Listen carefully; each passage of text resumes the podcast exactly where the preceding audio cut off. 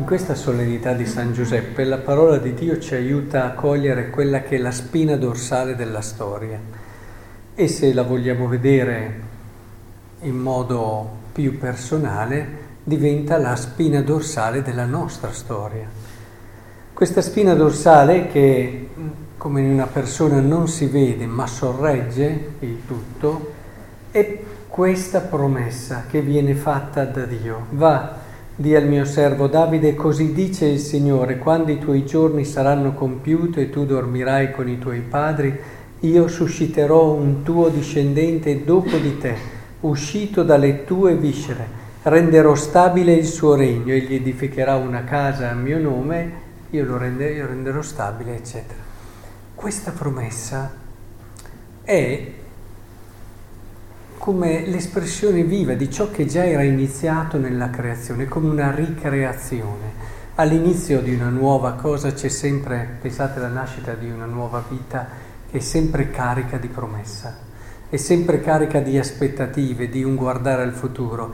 E il momento in cui Dio ha creato l'umanità è il momento dove anche le sue aspettative più belle, la sua promessa è entrata nella storia. E dopo anche il peccato dell'uomo, dopo questa storia che arriva fino a Davide, riconosciamo che lo stesso Davide, se da una parte è stato un re unico, straordinario, dall'altra parte sarà anche un re che fa un, un peccato gravissimo.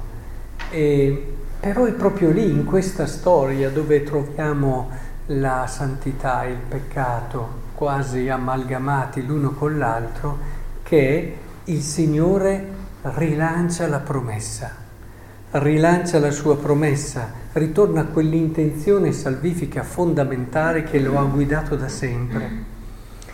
E tutta la liturgia di oggi ci meditavo e ci pregavo oggi e notavo come c'è una continuità. Ad esempio canterò il Salmo in eterno l'amore del Signore, di generazione in generazione farò conoscere con la mia bocca la sua fedeltà. Fedeltà a cosa? Fedeltà alla sua promessa. Perché ho detto è un uomo edificato per sempre, eccetera. Ho stretto un'alleanza col mio eletto, ho giurato a Davide. La lettera di San Paolo ai Romani è evidentemente centrata sulla promessa. La legge fu data ad Abramo o alla sua discendenza la promessa di diventare erede del mondo, ma in virtù della giustizia che viene dalla fede e si centra sulla fede, ma lì l'oggetto è sempre la promessa, la fede ti può aprire alla promessa di Dio. E anche nel Vangelo si ritorna a questa promessa, ricordando quello che abbiamo appena visto nella prima lettura di Giuseppe. Giuseppe, figlio di Davide, ti darò una discendenza. No? Ora, tutta la liturgia di oggi è come se ci prendesse e ci dicesse, guarda, Tutta la storia è carica di questa promessa. Vuoi capire chi sei? Vuoi capire bene fino in fondo il mistero della tua persona, la tua bellezza? Devi trovare questa promessa. Non solo trovarla, ma farla rifiorire in te. E per farla rifiorire bisogna essere attenti. Questa promessa è, è, è, è dentro la storia, è mescolata alla storia. Dobbiamo essere bravi a cogliere come, ad esempio, il sorriso di un bambino che nasce è una nuova vita, porta e risveglia questa promessa, ma dall'altra parte anche una madre che accetta di avere questo bambino, magari in una situazione di difficoltà. Anche qui vediamo che questa promessa c'è, è concreta, è viva, non è solo un'idea. Eh, pensate, per passare all'altro versante della vita, un essere attenti alle persone anziane della tua famiglia, anche quando al giorno d'oggi tutto fa perché noi non abbiamo più il tempo.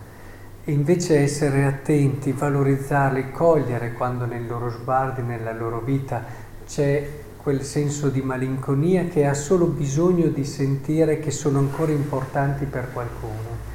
In questi momenti tu vedi che questa promessa torna viva, torna vera e allo stesso tempo proviamo sempre a guardare anche dall'altra parte, quando un anziano nonostante il peso, la fatica e a volte le ferite che porta nel suo cuore, riesce ancora a guardare le giovani generazioni e a indicare loro un orizzonte di speranza e, e, mantiene sempre dentro di lui quel guardare avanti che è un miracolo e che è questa promessa che si attua nella storia.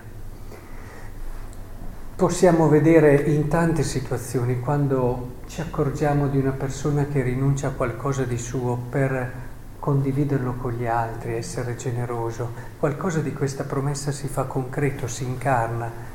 E, e così anche Possiamo vederlo nella mitezza di certe persone che sono straordinarie nel loro essere estremamente presenti senza far confusione, essendo miti, essendo docili, la semplicità, l'umiltà di tanti che quando operano eh, non ci tengono a far vedere quello che hanno fatto e se riescono bene in qualcosa sono subito pronti a riconoscere che ci sono altri che hanno fatto altrettanto bene, se non meglio, e che loro hanno sbagliato altre volte. Questa freschezza, questo modo di agire, questa semplicità, questo coraggio di, di una fede che a volte va contro ogni speranza, ecco, queste ve ne ho solo elencate alcune di quelle situazioni che se siamo attenti non dobbiamo fermarci solo a quella situazione lì, ma dobbiamo dire, vedi, qui è come, come quei, quei torrenti carsici no? che ogni tanto riaffiorano. Ecco, qui sono nascosti eppure ogni tanto riaffiorano. Qui quella promessa è riaffiorata, io posso dire che c'è. È vero, non sempre la vedo, non sempre la tocco, ma qui è uno di quei luoghi dove posso dire che questa promessa c'è. È fondamentale che pensiamo alla storia dei santi, ma eh, la santità in generale, perché non dobbiamo pensare che la santità possa essere solo qualcosa che ricordiamo come mm, di alcuni che si sono distinti, ma la santità la si vive anche nella quotidianità di tante persone. È proprio questo affiorare della santità che fa sì che questa promessa continui nella storia, si mantenga viva e rafforzi, è la vita della storia, è tutto della storia questa promessa. Togliete questa promessa e il mondo finisce adesso. Ecco la nostra energia, la nostra forza, ciò che ci farà rialzare nei momenti difficili, ciò che ci permetterà di trovare un significato e un senso nelle situazioni della vita e, e, soprattutto nelle scelte che faremo, è sempre lì questa promessa di Dio.